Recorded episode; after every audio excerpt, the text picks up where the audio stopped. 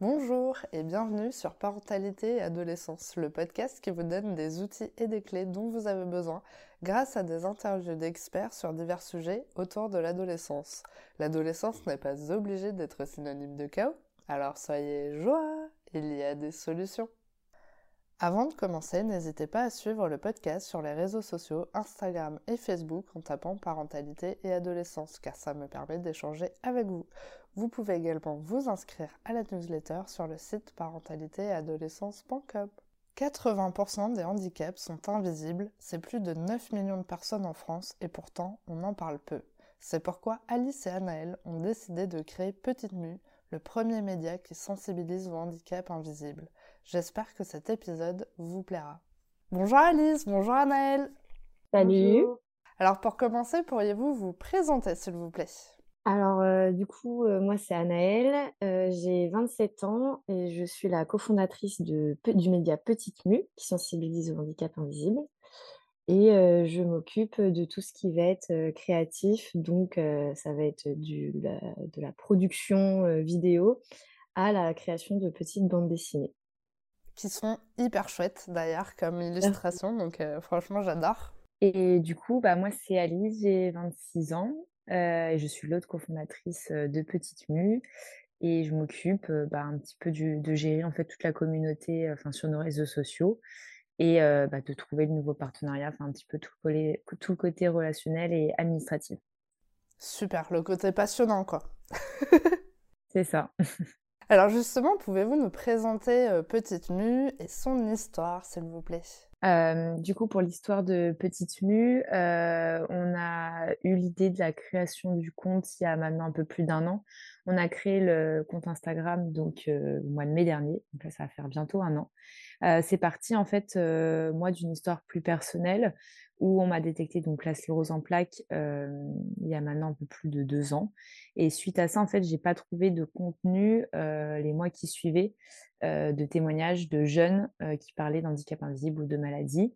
Et je trouvais qu'il y avait, il y avait même aucun média qui existait sur le handicap invisible et sur Instagram notamment.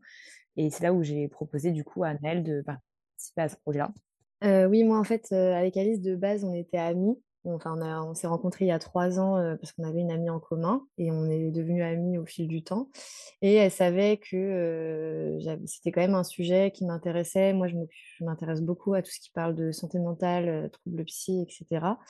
Et elle savait aussi que j'avais un rêve caché qui était de reprendre un jour, enfin de faire une bande dessinée, de, de reprendre le dessin que j'avais abandonné depuis bien cinq ans, je pense. Et donc, elle m'a proposé ce projet et on a eu un peu l'idée ensemble de se dire que des petites BD un peu fun, un peu dédramatisantes et légères sur le sujet du handicap pourraient être sympas. Et du coup, bah, on s'est dit, allez, c'est parti. Et j'ai foncé dans, cette super aventure. Génial, une belle histoire d'amitié qui commence sur les chapeaux de roue. c'est trop bien. Alors quand justement vous parlez de handicap invisible, ça concerne quel handicap? Alors, les handicaps invisibles, on va dire bêtement comme dans le monde, ça va être les handicaps et les maladies qui ne se voient pas.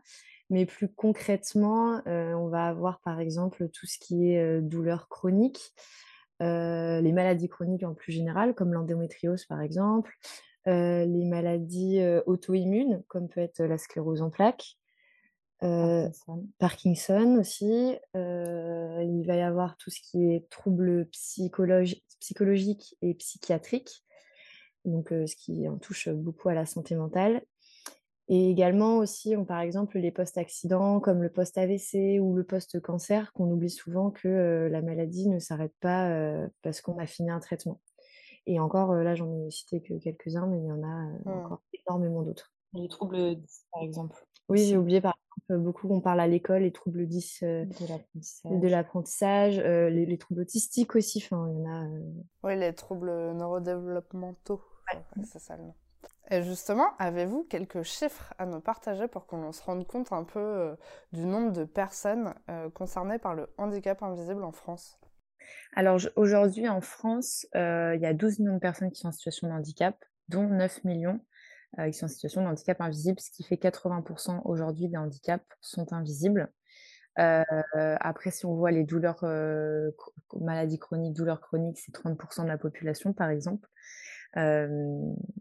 En termes de chiffres, ouais, c'est on est déjà et si après, en fait, en fonction de, chaque, maladie, on est toujours des pourcentages, mais par exemple, bah, bipolarité, c'est C'est 2 2% Schizophrénie, c'est et 1% schizophrénie 1% on n'a pas après les chiffres sur toutes les tous les Ouais. types de maladies, mais celui qu'il faut retenir, c'est 80% des handicaps sont invisibles et pourtant, c'est ceux qui sont les moins représentés vu qu'ils ne se voient pas. Mmh. Oui, donc c'est quand même, euh, ça représente quand même une grosse euh, part de la population, donc c'est quand même euh, pas négligeable en tout cas comme, comme sujet. du coup, tout à l'heure, vous l'avez évoqué, ça fait bientôt un an que Petite Nuit existe. Donc au bout d'un an d'interview de personnes en situation de handicap et d'aidants, qu'est-ce que ça vous a appris? Qu'est-ce qui, qu'est-ce qui en ressort pour vous aujourd'hui au bout d'un an si on faisait une sorte de petit bilan? Euh, déjà, on va dire euh, vraiment au sens littéral, euh, bah, on a découvert vraiment plein de maladies, d'handicaps nous-mêmes, de pathologies dont on ne soupçonnait même pas l'existence. On va dire qu'on connaissait de, nous les plus connus et puis après ceux sur lesquels on s'intéressait de notre côté.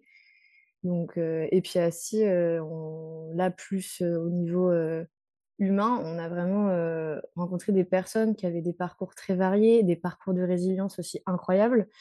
Euh, qui nous ont montré des, forces et des choses dont ils étaient capables. Enfin, moi, personnellement, ça m'a, appris que, en fait, euh, tu peux vraiment, des fois, juste à la volonté, tu peux faire des, choses incroyables. Et, euh, et j'ajouterais également, ce qu'on en a tiré, en fait, ça nous a permis aussi de trouver plein de solutions aujourd'hui pour pouvoir vivre avec un handicap, que ce soit des solutions dans nos vies personnelles comme professionnelles parce qu'on parle toujours en fait souvent de l'handicap ou, de la maladie ou de l'accident, mais on ne parle pas de l'impact que ça a eu dans la, vie des personnes et qu'en fait on se rend compte qu'il y a des solutions et que ça peut être compliqué, enfin même la phase d'acceptation pour les proches, les aidants, c'est hyper compliqué, mais il y a, quand même plein de, choses qui peuvent être faites pour améliorer en tout cas le quotidien et qu'il ne faut pas perdre espoir là-dessus, même si c'est un long parcours du, du combattant. Il y a quand même plein de choses à faire et, on essaye de mettre un petit peu d'espoir sans dire que c'est très facile non plus. Mais il y a plein de, gens qui sont passés par des, par des étapes très difficiles, notamment des parents aussi avec les enfants. Comment, en tant que parent, euh, quand on a un enfant qui, qui, apprend une maladie, euh, un enfant bah, qui vit aussi avec des troubles psy, comment, comment se comporter, comment le gérer? Ça, on, en parle beaucoup sur notre compte aussi. Euh, et ça peut être pas mal de ressources pour essayer de comprendre en fait les personnes, comprendre le handicap Mmh. Et toi, à titre personnel, du coup, euh, est-ce que ça t'a aidé à trouver justement des témoignages que tu n'avais pas au début euh, quand on t'a annoncé ta maladie? Euh, du coup, oui, ça m'a aidé. En fait, je pense qu'avec Annelle, on a créé ce média à l'image de celui qu'on aurait aimé, celui qu'on aurait voulu, en tout cas. Donc, ouais, ça m'a aidé parce qu'au final, bah, genre, on a eu pas mal d'interviews aussi sur la sclérose en plaques. Donc, on a discuté avec plein de gens qui avaient aussi la sclérose en plaques. Et du coup, en fait, aujourd'hui, j'ai l'impression que ma maladie n'a rien de, enfin, d'exceptionnel et que de toute façon, beaucoup de gens sont touchés par, par, une, par une maladie et j'ai l'impression d'être beaucoup plus normale qu'avant, on va dire. Ok du coup, Petite Mue, est-ce que vous pouvez nous expliquer un petit peu mieux ce qui se passe vraiment à l'intérieur? Parce que du coup, ces interviews que vous faites, on peut la retrouver uniquement sur les réseaux ou on peut la retrouver ailleurs. Est-ce que vous proposez d'autres choses à travers ce média? Oui, bah, du coup, on a commencé sur Instagram, mais maintenant, c'est vrai qu'on s'est un peu déployé sur les réseaux sociaux de façon plus générale. Donc, on est beaucoup sur LinkedIn et on est sur TikTok, on maîtrise un peu moins la, gestion de TikTok, mais on essaye aussi d'être sur TikTok pour être vraiment multi-support. Et on a sorti notre site internet la semaine dernière, si je dis pas de bêtises. Et donc, en fait, ça permet de retrouver tout notre contenu qui est sur Instagram, mais sur un site web, parce que c'est vrai que on ne veut pas s'adresser qu'aux jeunes, on s'adresse à tout le monde. Et parfois, les, les, générations qui sont nos parents ou nos oncles, nos tantes ou nos grands-parents Instagram, c'est pas forcément leur truc et ils veulent aussi être s'informer. Et donc, c'est vrai qu'on voulait essayer de développer un format, enfin un support qui permet que ce soit accessible à tous et assez simple d'utilisation. Donc là, on a vraiment tout regroupé au même endroit. Et après, au niveau des formats, donc ouais, on a le format interview face caméra où là, ça va. Et du coup, le format podcast, parce que c'est pas forcément simple de témoigner face caméra, c'est quand même un exercice particulier. On s'y est prêté, euh, pas, c'est pas évident. Donc, on propose aussi le format podcast pour que les gens puissent raconter leur parcours, leur expérience, leur vie en fait, et, parler de ce que eux ont pu ressentir que ce soit au sein de la famille, que ce soit après l'annonce, que ce soit tout leur parcours de traitement et leur parcours de résilience. Donc c'est via ça qu'on donne la parole. Et après, à côté, on fait aussi du coup des formats, comme on disait au début, de bande dessinée, où là, on aborde les sujets de façon un peu plus généraux. Euh, ça va pas forcément être, par exemple, une maladie, une BD, ça va plutôt des fois être aussi des BD qui concernent l'impact que ça va avoir euh, par exemple, on avait fait une bande dessinée sur euh, les rencontres qu'on peut faire, à quel moment tu annonces ta maladie et à quel moment tu annonces que tu as un handicap. Euh, après, des petites. ça va vraiment englober plein de sujets assez variés, mais toujours, on va l'aborder avec une sorte d'humour un peu cynique. Je, dois bien l'avouer, c'est moi qui fais ça. Et des fois, j'ai un humour un peu noir, mais parce qu'on veut essayer de montrer qu'on peut rire du handicap et parce que justement, on peut vivre avec et on peut en rire parce qu'il vaut mieux en rire des fois qu'en pleurer, parce que sinon on s'en sortirait pas en fait. Et euh, du coup, pour être allé voir votre euh, très nouveau site web qui est très chouette et, euh, très coloré, vous proposez aussi d'intervenir auprès des entreprises, c'est ça? Du coup, oui, effectivement, on, intervient auprès des entreprises sous un peu trois thématiques différentes. La première, c'est qu'on fait de la prise de parole en entreprise avec des ateliers, des conférences pour sensibiliser, pour ouvrir le débat. La deuxième, c'est qu'on fait de la conception et réalisation. Donc tout ce qu'on propose dans notre média, que ce soit vidéo, podcast, bande dessinée ou autre support de communication, on propose de le faire en interne des entreprises. Et ensuite, on propose, donc ça, ces deux premiers trucs, permettent, donc ça, on vise toutes les entreprises aujourd'hui, et du coup, là, on cible aussi des entreprises euh, qui, ont un, qui font des innovations qui ont un impact dans le milieu du handicap. Et là, on propose de gérer euh, leur communication, notamment leurs réseaux sociaux. Donc, c'est un peu les... sur les trois thématiques sur lesquelles on intervient. Et, euh, quel est l'intérêt aujourd'hui d'intervenir dans les entreprises? Il y a, pour les personnes qui sont en situation de handicap, l'objectif, c'est qu'elles déclarent leur RQTH, donc leur reconnaissance de travailleurs handicapés, pour qu'elles aient des aménagements parce qu'on s'est rendu compte pendant toutes nos interviews que beaucoup de gens ne travaillaient plus par manque d'aménagement et pas par un manque de volonté. Et ensuite, pour les aidants et les proches, aussi avoir des aménagements parce que on peut, si on est aidant d'une personne qui a besoin de, plusieurs heures, d'être là plusieurs heures dans la journée, c'est important aussi pour ces personnes-là.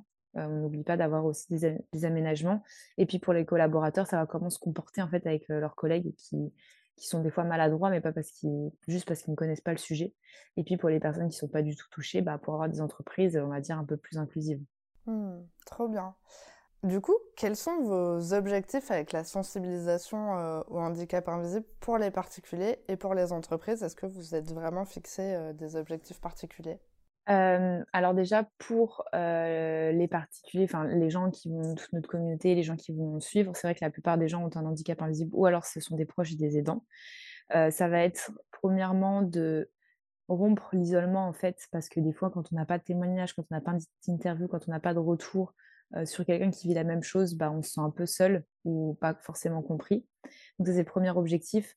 Le deuxième objectif, c'est bah, du coup de faire découvrir aussi bah, des nouveaux parcours, des nouvelles maladies, sensibiliser, euh, euh, peut-être à déconstruire pas mal de clichés aussi euh, sur certaines maladies ou accidents. et pour les entreprises, effectivement, bah, c'est un petit peu ce que, ce que je disais avant, c'est, c'est vraiment qu'on commence à en parler librement, à, faire en sorte que ce soit plus, le handicap ne soit plus un tabou, et que derrière, en fait, ouvrir la, discussion, et que je suis sûre que tout le monde en parle et que soit, ça devienne en fait un sujet de conversation naturel et pas gênant, quoi. Ce qui est le cas souvent en général.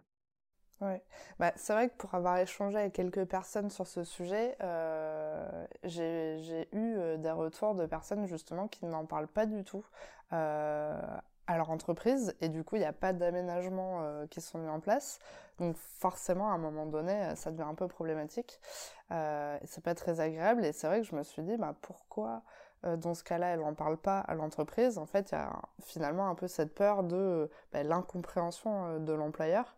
Donc en fait, c'est vrai que c'est pas évident parce qu'en fait, si tu sensibilises les personnes qui sont handicapées finalement à oser en parler, ok, c'est une chose, mais en fait, il faut que du coup, les autres personnes soient aussi aptes à recevoir l'information et à être ok pour mettre les choses en place pour que ça se passe bien aussi. Donc finalement, c'est vrai que ça doit pas être évident à avancer sur ce sujet parce qu'il faut que chacun avance un peu dans le même sens en même temps pour que ça matche comme il faut. Mm. Du coup, pour les parents, euh, qui sont inquiets pour leurs enfants, qui sont porteurs d'un handicap invisible, qu'est-ce que vous aimeriez leur dire? Déjà, je pense, ça paraît tout bête, mais souvent, c'est de, croire et d'écouter son enfant. Parce que surtout, plus les enfants se plaignent jeunes, les, parents ont tendance parfois à ne pas prendre au sérieux certaines plaintes que peuvent avoir leurs enfants, parce qu'on peut prendre ça pour, par exemple, quand c'est des problèmes à l'école, de oh, faire un effort, tu ne veux pas travailler, tu ne veux pas faire tes devoirs ou des choses comme ça, alors qu'en fait, c'est lié, par exemple, qu'on a beaucoup les troubles 10, les troubles autistiques, le TDAH aussi qui est énormément minimisé. Euh, et tout ce qu'on entend beaucoup aussi en ce moment, par exemple, sur le haut potentiel intellectuel, et tout ça. Il faut vraiment que les parents soient à l'écoute de leurs enfants et surtout les croient parce qu'en fait, euh, ça, ça, provoque après encore plus un manque de légitimité, ça retarde des diagnostics et du coup, ça retarde aussi des aménagements et des réponses parce que souvent, c'est un besoin de réponse qu'on cherche en fait. Donc, on va dire le premier conseil que je donnerais, c'est vraiment d'être à l'écoute et après euh, de se soutenir et de communiquer parce que si on n'en parle pas, je sais que j'en ai fait l'expérience, euh, ne pas en parler et passer sous silence, c'est pas pour ça que ça disparaît quoi. Ça, ça met juste la poussière sous le tapis et euh, ça ça permet pas d'avancer ensemble. L'enfant se sent incompris et du coup va s'isoler. le parent a l'impression que son enfant ne lui fait, lui fait plus confiance, donc vraiment ça mène nulle part. Donc, s'écouter et vraiment communiquer, c'est ça, ça, paraît bateau comme ça, mais en fait, c'est pas si simple à faire. Donc, je sais pas, parfois, on peut conseiller d'établir un temps, je sais pas, un moment dans la semaine, un repas ou un goûter, se dire alors, comment ça s'est passé la semaine, alors, comment s'est passé l'école, est-ce que tu, as, tu te sens bien, est-ce que tu as, réussi à être à l'aise avec, à intervenir en classe ou à être à l'aise à faire tes devoirs, enfin, c'est pas, ça paraît bête, mais juste montrer cet intérêt, ça peut ouvrir la parole de l'enfant aussi pour parler de peut-être quelque chose qu'il avait minimisé et allumer aussi une petite lumière chez le parent sur quelque chose de ah ouais non ça c'est c'est bizarre ça fait plusieurs semaines qu'il nous en parle on peut peut-être creuser sur cette partie là donc ça peut ça peut vraiment accélérer des diagnostics et aussi tout simplement améliorer la, la relation parent-enfant qui est une problématique ou pas liée au handicap d'ailleurs. Mmh. Très bon conseil, super. Merci beaucoup. J'ai l'impression que c'était un peu bateau. non, non, c'était très juste. Franchement, c'est bah, des fois, il n'y a pas besoin d'aller chercher des trucs très compliqués. Euh, il y, a, des conseils très simples. Euh, mais des fois, des fois, les choses les plus simples, soit on n'y pense pas, soit on le fait pas. Euh, c'est pas forcément les choses les plus faciles à mettre en place. Alors que finalement, c'est des petits gestes qui vont tout changer dans la relation. Euh, et, simplement, en fait, la communication, c'est la base. Et euh, surtout, ça permet de résoudre euh, beaucoup, beaucoup de conflits, plus de la moitié. juste en communiquant, finalement, ça, ça avance beaucoup. Donc, non, je trouve que c'était très juste comme message. du coup, on arrive à la question pour les auditeurs. Donc là, c'est le petit moment pour vous. Avez-vous un message à transmettre aux personnes qui nous écoutent aujourd'hui? Bah, le message qu'on aimerait transmettre, alors pour les personnes qui peuvent être par exemple concernées par, par un handicap invisible ou même un, handicap, bah, de pas, n'hésitez pas à nous contacter, à nous envoyer un message. Nous aujourd'hui, on, alors on a beaucoup d'interviews programmées, mais on, on, met en place une liste d'attente, donc toute personne qui nous demande, on les recontacte. Et surtout, le conseil, ce serait d'en parler autour de soi, euh, d'ouvrir le dialogue. Alors bien sûr que dans la vie, on va toujours être confronté avec des gens qui vont pas le comprendre, que ce soit dans notre vie personnelle ou professionnelle, mais vraiment faire abstraction de ces personnes-là. C'est hyper important. Euh, et tant pis pour elles, en fait, euh, des fois, si elles veulent pas être sensibilisées, on peut pas, on peut pas faire plus. Mais vivre dans le silence, je pense que c'est pas non plus la solution. et pour les personnes qui ne sont pas du tout concernées, bah, d'essayer de s'informer sur le sujet parce qu'ils pensent ne pas être concernés mais je pense qu'on est tous concernés, enfin, on connaît tous quelqu'un qui a, qui a eu une maladie ou qui a vécu un accident ou enfin n'importe. Et du coup peut-être que juste que si autour de soi si on commence à en parler bah il y a des gens qui vont aussi en parler. Ils vont se dire ah bah en fait enfin, moi je l'ai vu quand j'ai quitté mon boulot il y en a qui sont venus m'en parler alors que j'étais pas du tout au courant en fait et le fait de dire qu'on a un média il y a plein de fois où quand on rencontre des gens ils nous disent ah bah moi aussi j'ai un handicap invisible ils en parlent et personne n'était au courant donc je pense que en fait on est tous concernés c'est juste qu'on ne le voit pas et qu'il faut bah, plus plus en parler pour le voir mmh. Est-ce que tu veux rajouter quelque chose, euh, Anaëlle, ou c'est bon? Euh, Non, je pense qu'en vrai, elle a, dit euh, notre parole. Elle a prêché notre parole. Parce qu'on est plutôt aligné sur pourquoi on fait ça et ce, vers quoi on va. Sinon, on travaillerait pas ensemble, je pense.